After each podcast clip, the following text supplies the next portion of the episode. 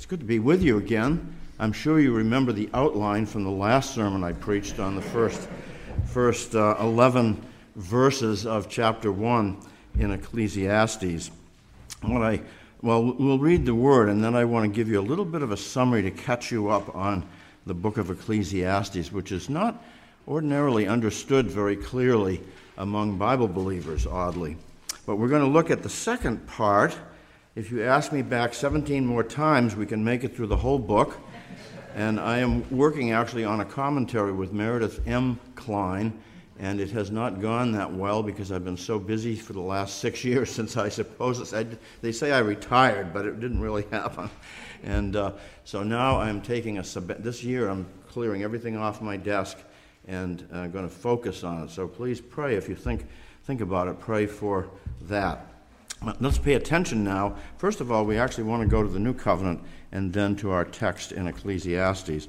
We want to go to uh, 1 Corinthians chapter 3, beginning at verse 18.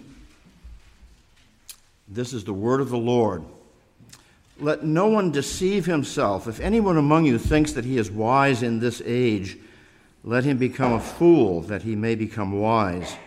For the wisdom of this world is folly with God.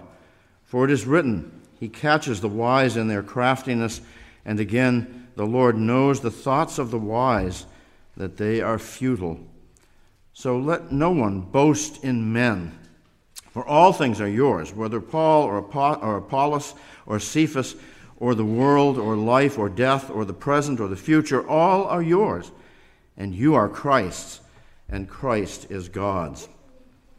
This is how one should regard us as servants of Christ and stewards of the mysteries of God.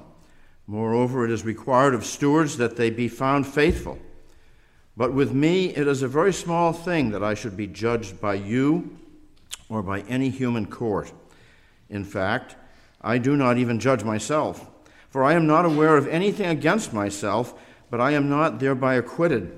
It is the Lord who judges me and therefore do not pronounce judgment before the time, before the Lord comes, who will bring to light the things now hidden in darkness and will disclose the purposes of the heart. Then each one will receive his commendation from God. And thus far in the New Covenant Word, we turn then to Ecclesiastes chapter 1. And we begin at verse 12. Again, the word of the Lord. I, the preacher, have been king over Israel and Jerusalem, and I applied my heart to seek and to search out by wisdom all that is done under heaven. It is an unhappy business that God has given to the children of man to be busy with. I have seen everything that is done under the sun, and behold, all is vanity and striving after wind. What is crooked cannot be made straight, and what is lacking cannot be counted. I said in my heart, I have acquired great wisdom, passing all who were over Jerusalem before me. And my heart has had great experience of wisdom and knowledge. And I applied my heart to know wisdom and to know madness and folly. I perceived that this also is but striving after wind. And for in much wisdom is much vexation, and he who increases knowledge increases sorrow. I remember how heartening it was to preach from Ecclesiastes the several times that I was able to preach um, live during the pandemic. There, there, there, was few and far between, but when I was able to, I thought, you know, this pandemic brings a point to the craziness, the the kinds of things you just can't you can't predict the things that happen and some of them quite awful as well as the many blessings that the lord laces our experience with.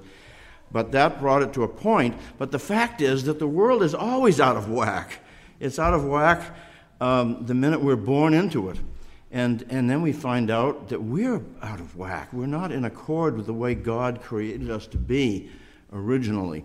And so the world is precisely like that now, there are three basic interpretations of the book of Ecclesiastes. The first is by unbelievers who would say that the writer, the preacher, Koheleth, is um, a cynic. Life is meaningless, it's absurd, we can't make sense of it. And we know that that can't be true because the writer tells us regularly to fear God and keep his commandments. Then the evangelist, the preacher as evangelist is the way that the majority, the vast majority of commentaries that are in print today um, take this book. So it's the preacher saying, Look, here's what life would look like if you don't have faith, if you don't fear God. But, but have faith because this is not the way, the only way you can look at life. It's not absurd, it's not meaningless. But the problem with that is that this book is written to God's people, it's written to us. So it can't be just a book of evangelism. Now, what does it make? Does it have all kinds of evangelistic possibilities? Yes, absolutely. But the fact is, it's meant to be biblical realism. In other words, we, ex- we experience meaninglessness, a sense of meaninglessness, a sense of the absurd, a sense of the craziness of life. America presently is uh, giving all kinds of proof of that. And so we know that what we see and what we experience is what God knows we see and experience. So, in other words, this is for us, and we see the world in its craziness, and this is what Koheleth brings us. But he also, as I said, laces our experience with, with his goodness, his kindness. And so he says, Eat, drink, and be merry. Enjoy it. It's temporary, but enjoy the things that God has given you in the midst of the difficulties of this present evil age. Now, the word Koheleth is a very interesting one, and it is sometimes very difficult to translate Hebrew and Greek words into English. And so, preacher is really not what he was. Similar, and he, he, he did things that preachers have to do, but we can think of him more as an assembler, someone who is gathering proverbs and gathering them and writing them as both truth and also crafted beautifully so that we would remember it. Remember, the ancient world did a lot of hearing and had very little books. They had very little at their disposal. They was very expensive, and they were in scrolls back in the Old Testament. And so they had to make sure, God made sure that His Word is written in such a way that it's memorable. And so he wrote beautiful words and gathered them up. So he was an assembler of the people as well as a gatherer of wisdom. And then he presents it to, to us, his people. And this is the way God wants us to receive it then. He was a kind of a spiritual gardener. Now, when we look at the motto, vanity, that word is totally inadequate, especially in the modern, um, in modern English, to cover what Hebel means. Hebel is a mysterious word, but its, its semantic range of meaning is tremendous. And so when we think of vanity, we probably think of, um, you know, when I comb my hair before I get out of the car when I'm preaching, um, someone might think, wow, he's really vain. Well, that's a fairly superficial thing, and I'm quite sure I have been vain along with uh, most of the rest of the world, but the, the meaning of it is far profounder than that. And so, my friend Meredith M. Kline, who is a, a tremendous Semitic linguist, he came up with the, and you know, usually academics aren't great with with thinking about a preaching vocabulary, but he came up with this great word, which you may remember from two years ago. It's wacky. And wacky is a perfect English word to cover the semantic range. Now, it might not cover everything, but it comes really close in English because if someone's a little wacky, what are they? Well, they're a little bit out of sync with the way human beings ought normally to act. And if something is out of whack, like let's say one of my tires is, you know, usually when I'm go, need to be someplace on time, the little symbol that I need air in my tires comes up on my dash once a year. And so it means my tires are out of whack. And if, I, if they get too low, it's going to really affect my driving as well as wear out the tire. And so being out of whack is a good way of thinking about that word vanity.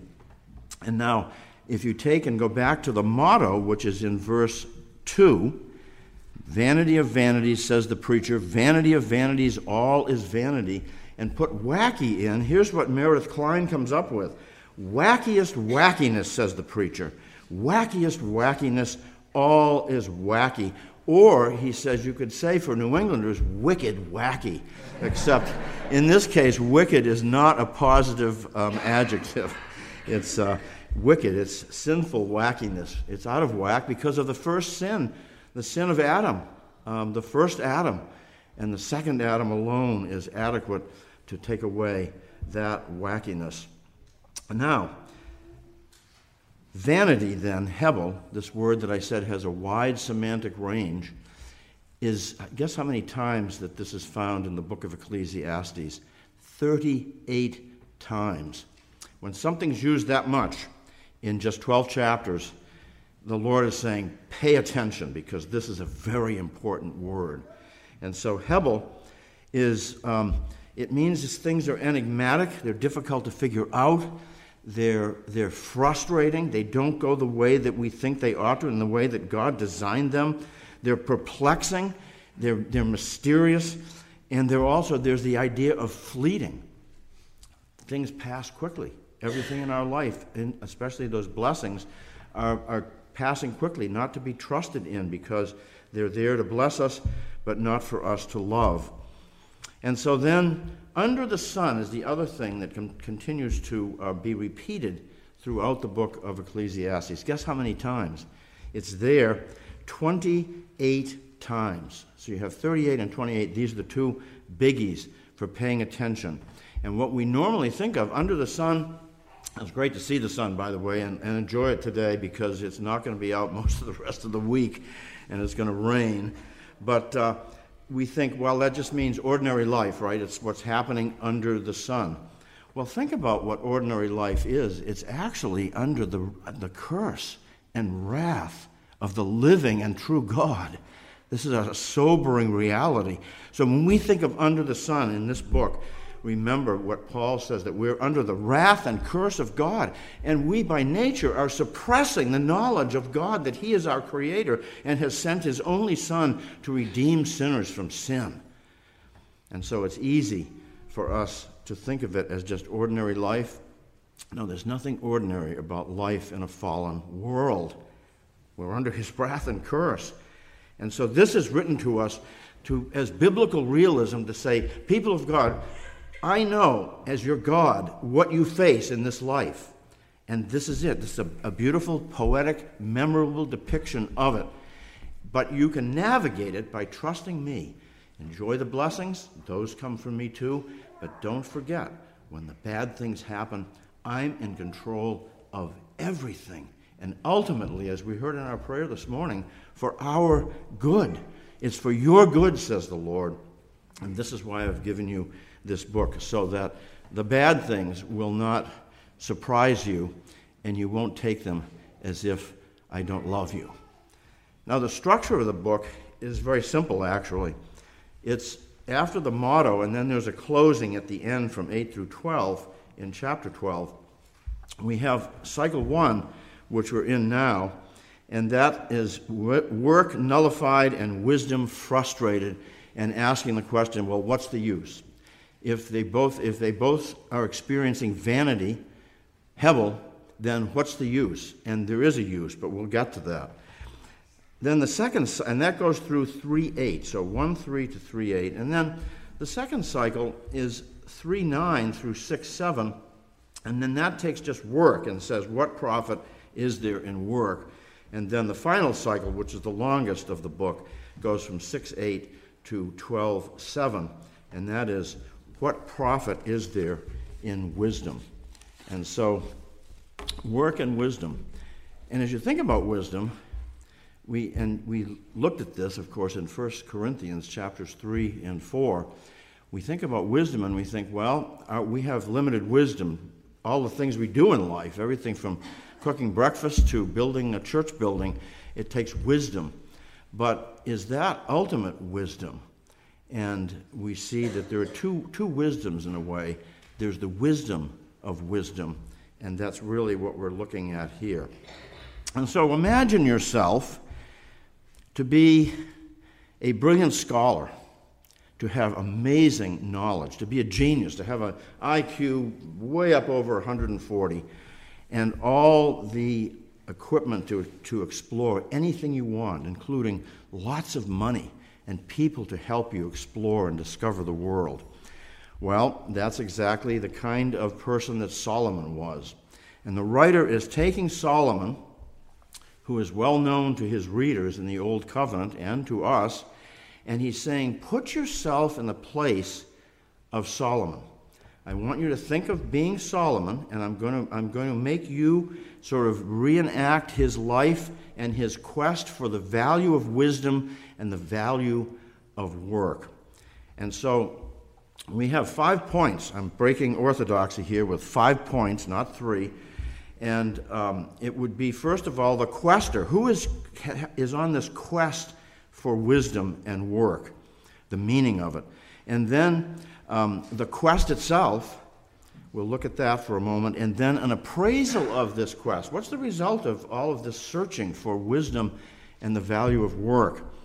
And then we will look at two proverbs which sort of make a memorable point of what we're saying up to that point. And then, so what? What do we do with this as believers today here in Laconia, New Hampshire? And so the first is a kind of self intro and assessment is saying who is the best man to make this quest for wisdom? Who is the, the best kind of person? And of course, we see that it's a royal person because royal personages have power and they have resources. And it's a specific royal person, it's Solomon. And so Solomon is the perfect man for this quest. But what's ironic is that in the ancient world in which this was written, there were royal testaments. They were part of every kingship, no matter where they were in the Middle East. There would have been these royal testaments. And of course, what they do is they glorify the king. And of course, Solomon was glorified. And yet, he finds that in, with all of his resources, his wisdom, his knowledge, and his work, that he's frustrated, that it comes to nothing. It's vanity, it's empty. It's mystical, it's untrustworthy. And so this is a little bit different kind of royal testament. But when we look at the positive powers of Solomon, we see that he, of anyone on earth, is most likely to find satisfaction in the world that we live in, in its work and in wisdom. He's the most likely. God, and this comes from 1 Kings 4, gave Solomon wisdom and understanding beyond measure and breadth of mind like the sand on the seashore. So, this is a poetic way of saying there's no one on earth at his time that was like him in terms of wisdom and understanding. But royal propaganda ends, as we see, in nothing. It's not that impressive. So you see, the writer is taking, especially in that culture, this would have been an astonishing way for King Solomon to be thinking, for any king with all of these resources, and this is what Solomon is doing. And he had the greatest wisdom and knowledge in the world at the time. We notice that, know that from Queen, Queen of Sheba was deeply impressed, and she was an incredibly impressive and wealthy woman herself and she came to visit him. And we're told again in 1 Kings 4 that Solomon spoke of trees from the cedar that is in Lebanon to the hyssop that grows out of the wall. He spoke also of beasts and of birds and of reptiles and of fish. And people of all nations came to hear the wisdom of Solomon, and from all the kings of the earth who had heard of his wisdom. And so that's the quester, the best man for the job. But what is the quest? Now, that was from verse 12, where it says, The preacher, I, the preacher, have been king over Israel and Jerusalem. Then in verse 13, um, we, we hear these words And I applied my heart to seek and to search out by wisdom all that is done under heaven. It is an unhappy business that God has given to the children of men to be busy with. And so the quest itself is an unhappy business. That's what he's telling us. But he's telling us, first of all, that he applied his heart to this, that he was um, very careful to look deeply into work and its, and its value, and wisdom and its value, So he paid great attention. He inspected things carefully. It's interesting. I've just been watching a great um, Jean Le Carre movie from way back in, I think it was in the 70s, um, Tinker Tailor Soldier Spy. And he's a perfect detective because Alec Guinness, who's Smiley, goes onto a crime scene. and he, of course, sees things that nobody else sees, even the, the chief detective misses those things because he is brilliant at observing things. And this is exactly what Solomon is saying he, he does. The, the preacher, Koheleth, is one that really applies himself to search things out in the profoundest and most detailed way. The same words for search out is used of the spies who went into Canaan to see what kind of a land it was. And it was a land flowing with milk and honey. And they came back with a report. And of course, we know they were too timid to go, except for Caleb. But so, searching out, carefully looking at the way things are in this fallen world. And then he acknowledges that this searching ability is a gift of God. God has given me this ability, okay? And he ordains, however, frustration for his own sovereign purposes. What are you going through today? Um, the only thing bad that's happening to me is I'm getting old. But we all are, of course, and some are older than others, and some have more infirmities than others, some have more troubles than others. And this, but everyone has trouble because ultimately you may live the, the most carefree life, you will die. At the end, there's always an end to human life in this world. And so, what God is reminding us of is this that He is in charge of our frustrations and the things that puzzle us and that hurt us sometimes. He's in charge of all of it. That's a profound and important thought. And he, kind of in the center of the book in Ecclesiastes 7:14, will say this: In the day of prosperity, be joyful.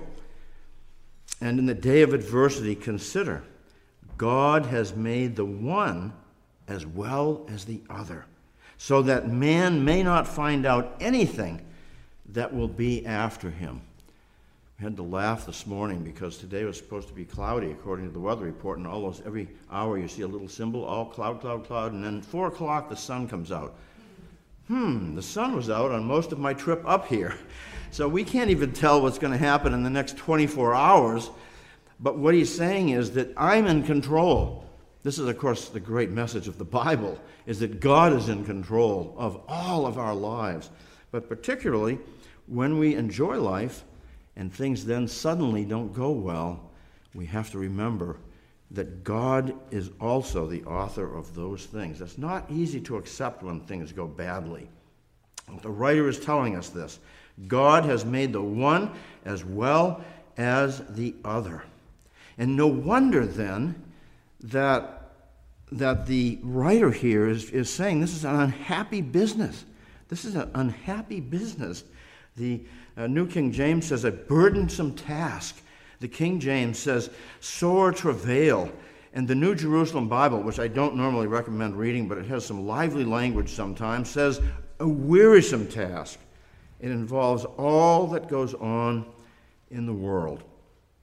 I noticed recently that the, the union leader is combining, and this is for economics, not because of the Lord's Day, but combining Sunday news with Saturday.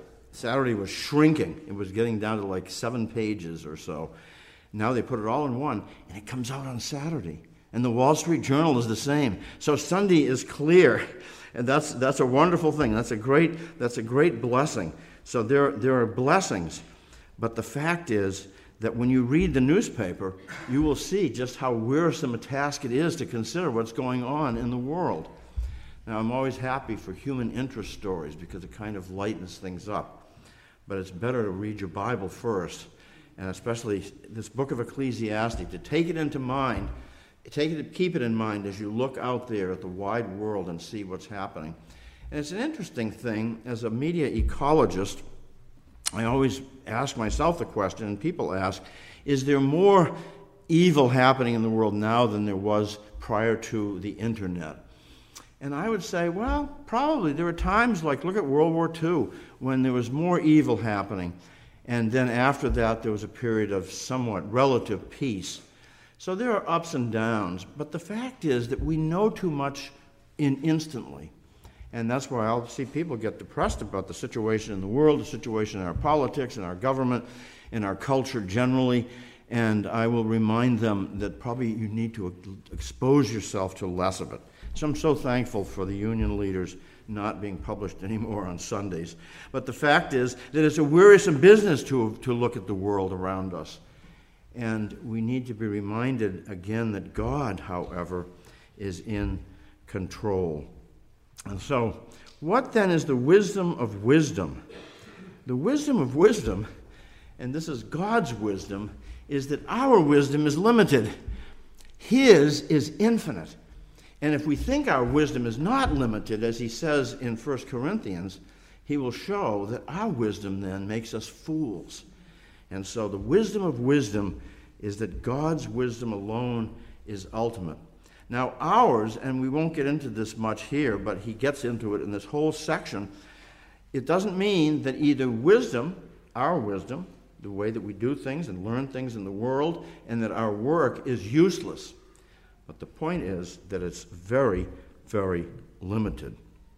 And so, how do we appraise then the quester and his quest? Well, if you look at verses 14 and 17b, 14. So 14 says, I have seen everything that is done under the sun. So he's been reading his daily newspaper, and behold, all is Hebel, all is out of whack and striving after wind. All is vanity. And then if you look at 17b, he says, and I should have read 17a actually when I made the point about the wisdom of wisdom. He said, I applied my heart to know wisdom and to know madness and folly. So we looked at both sides of the picture, and I perceived that this also is but striving after wind. It's like herding cats. It's, it's a futile effort. And that's where the word futile actually is a good translation uh, for out of whack or hebel or vanity. And so he finds himself then frustrated, perplexed, and fleeting. Fleeting, the world, its blessings are fleeting. Thank God, its sufferings too are fleeting. But does this sound like your experience as a Christian? Sometimes I think one of the greatest things that people told me, and it's why I want to write this commentary, is that this was encouraging because I always thought maybe it's sinful that I get discouraged and find life frustrating, perplexing, and fleeting. And the book is telling us, the Lord is saying, no, this is, this is the, way the world really is and the way that you really experience it. The difference, though, between you and the unbeliever is that you fear God in the midst of it. And in your struggle, you have Him. Or He's saying it to you, in your struggle, you have me. You have the living and true God. And so that makes the whole thing completely different than what it would be otherwise. And of course, this is where we can bring in evangelism. And we can talk to people about the way things actually are and the way things can be with faith in the living and the true God. And so there's a vexation of spirit, there's a, a sense of restlessness. It's the, just the opposite of the Sabbath rest. And what we do on the Lord's Day, what we're doing right now, is we're taking a break from our life in this fallen world and we're resting and we're getting a foretaste, an hors d'oeuvre, as it were, of the feast that's coming. Everlasting life begins now, but it's not consummated until the day of resurrection and judgment. And so that's what, in a sense, while it doesn't talk about that um, explicitly in most of Ecclesiastes. There's no mention of Christ. There's no mention even of the of Yahweh, of the covenant name of God. But it's sort of it's, it's creating a longing in us for what we see fully revealed in the New Testament, which of course is the Christ of Scripture. And so all wisdom then ultimately is unsatisfying. It's unsatisfying. It's, it's not going to give us ultimate satisfaction. And there are two confirming proverbs. Now, I've chosen to take these individually, these confirming proverbs that basically sum this up in a memorable way. And so the first one is in verse 15, What is crooked cannot be made straight, and what is lacking cannot be counted. Now, here is a wonderful example of how we can not only understand something about the modern world, but use this for evangelism. Think about the Green New Deal and all these things. Now, I'm not, I'm not going to tell you which party I vote for, for generally or who I'm voting for in this next election if it turns out the way it looks like it's going to turn out to be. The point is that Green New Deal and all utopianism, Marxism, there's loads of neo Marxism now in our school system uh, throughout the United States. And that has one thing in common with all other projects like the Green New Deal and, and um, the welfare state. It's basically trying to make the crooked straight. So there's a laudable, let's say, instinct there you want to make things right. You want perfect justice. You don't want any pollution. And you want to actually solve the problem of sickness and death. We can do that with enough R&D. We can solve the problems, all the problems of the world. And there are, believe me, a lot of people out there in the tech, tech and medical world, on the scientific world generally, that believe this. They believe they can solve all the problems that we have. And what the Bible is saying is no the crooked. What is crooked cannot be made straight. Later on, he'll talk about the crook and the lot. And I always used to think, wow, that's talking about thievery. No, it's talking about the fact that uh, things don't turn out the way we think they ought to. Life is very imperfect in a fallen world. And so, this is the way. We can't, we can't change things the way that we think we can. And our hubris uh, has to, first of all, be humbled by the fact that we can't do it. The Bible tells us this from beginning to end that the only solution to the world's imperfections, its crime, its sin, and its death, is Christ. No other solution. It's Him and Him alone. Foolishness to the Gentile and foolishness to everyone because it is the wisdom of God in its ultimate expression, the cross of the Lord Jesus Christ. But then the second proverb, verse 18, and this brings this, um, this pericope, this preaching portion, to an end. It says, For in much wisdom is much, much, much vexation, and he who increases knowledge increases sorrow. And it's like, wow. You know, this is, is sobering. It's full of grief and loss. In Ecclesiastes 2, we read this what has a man from all his toil and striving of heart with which he toils beneath the sun? For all his days are full of sorrow, and his work is a vexation. Even in the night, his heart does not rest. This also is vanity. Now, I want you to know I don't go around looking at my shoes all day. There's much joy in life, and he's not saying this. If you read the whole book, because this is in the context of many places where he actually says, Eat, drink, and be merry. And not for tomorrow we die, but eat, drink, and be merry as my temporary blessing to you in the midst of, of life's difficulties. But here he's reminding us, though, that an ultimate assessment of the way things are leave us in Hebel. So there's no ultimate or lasting value in work and wisdom. It all comes to grief in a fallen world. And as Meredith Kline sums it up, he says, Work in vain, wisdom in pain. And so, why work and why seek wisdom? Here's where I want to. It's funny, the last time I stood in this pulpit, I was reading George Herbert. And so, The Pulley is one of his great poems. And uh, the pulley is, uh, is a pretty, it's, pretty, it's pretty amazing what he says here. But listen to this poem in light of just what we've been saying.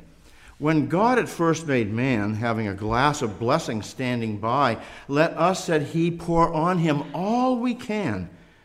Let the world's riches, which dispersed lie, contract into a span.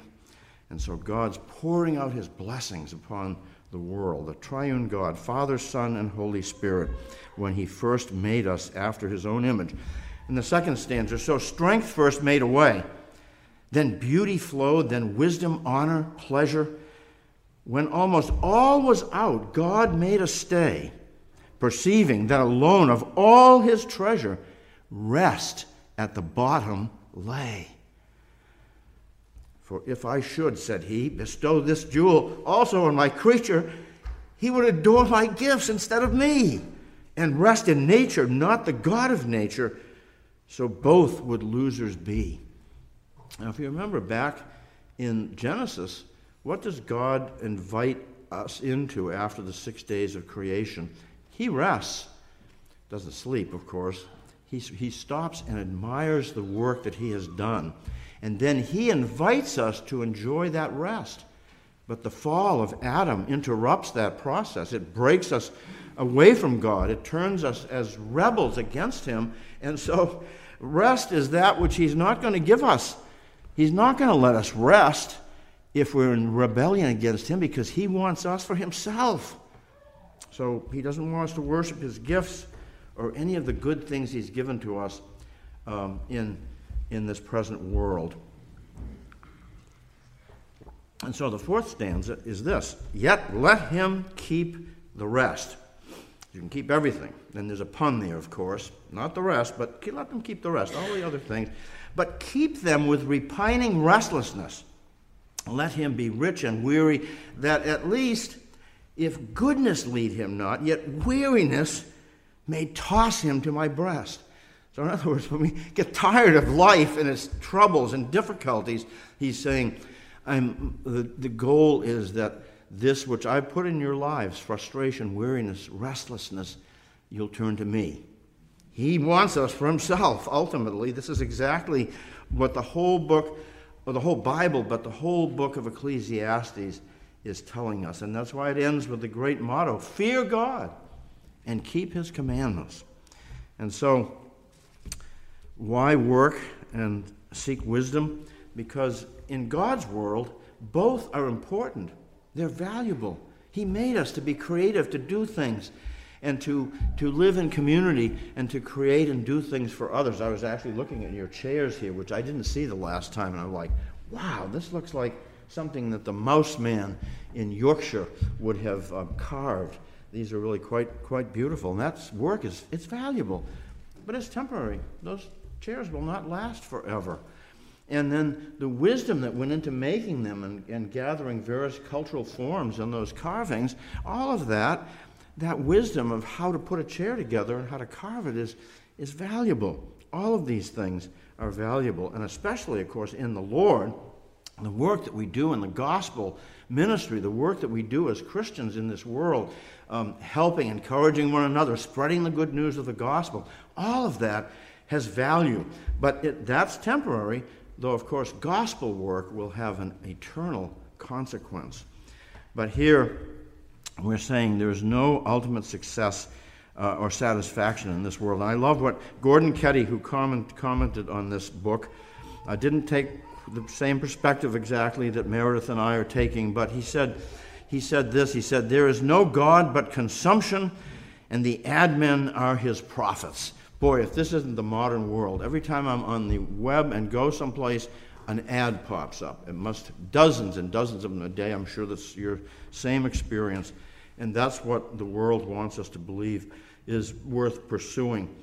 And Paul in Romans says this, also using this word futility, which, by the way, that and the, and the verse that we read where he uses futility in, um, in uh, uh, 1 Corinthians 3 and 4 is the only two places where we can see that Paul makes a direct connection with the book of Ecclesiastes because that Greek word is used in the Greek translation that they used back in the Old Testament of the Old Testament books. And so he says this For the creation was subjected to futility. You could say to Hebel, not willingly, but because of him who subjected it, in the hope in hope that the creation itself will be set free from its bondage to decay and obtain the freedom of the glory of the children of God. And so that's what God gave us. And think about the way that he gave it to us. He gave it to us through a criminal's cross and a criminal's death. Oh man, that's is that wisdom? It's God's wisdom, it's not ours. We would never have conceived of anything like this. But his death upon the cross is the ultimate wisdom of God, the incarnation of the eternal Son of God, the creator of the universe, And here he comes into this world, dies as a criminal in order to make what's wrong with us right, in order to make what's crooked about us straight. He's done it, he completed it. He says, Paul says earlier in Corinthians, he says, But we preach Christ crucified, a stumbling block to the Jews and folly to the Gentiles. But to those who are called, both Jews and Greeks, Christ, the power of God and the wisdom of God. So you see, this is the wisdom of wisdom. This ultimate wisdom enables us to use our human limited wisdom in ways that bring glory to God and use our limited but real work as a way to bring glory to God. For the foolishness of God is wiser than men, and the weakness of God is stronger than men. He is the source of your life in Christ Jesus, whom God made our wisdom and our righteousness and sanctification and redemption. And so remember, brothers and sisters, that that's the reason that everything is going on in your life, the good and the bad, it's all being used by God to bring you into communion with Him. That is your ultimate treasure through the Lord Jesus Christ. And so may you be encouraged, whatever, I don't know, many of you in this room, I don't know what you're going to be facing in this week, but whatever you face, praise God for the blessings and fear Him in the midst of the difficulties, having your treasure in Christ and knowing that ultimately, thankfully, this life comes to an end and we will go into his presence forever and be raised from the dead on the third day at the end of history. I shouldn't say on the third day. He was raised on the dead from the dead on the third day for us to be raised at the end of history in the glorious new bodies and perfected souls that he will give us at that time. And so let's thank him for that wonderful reality and future.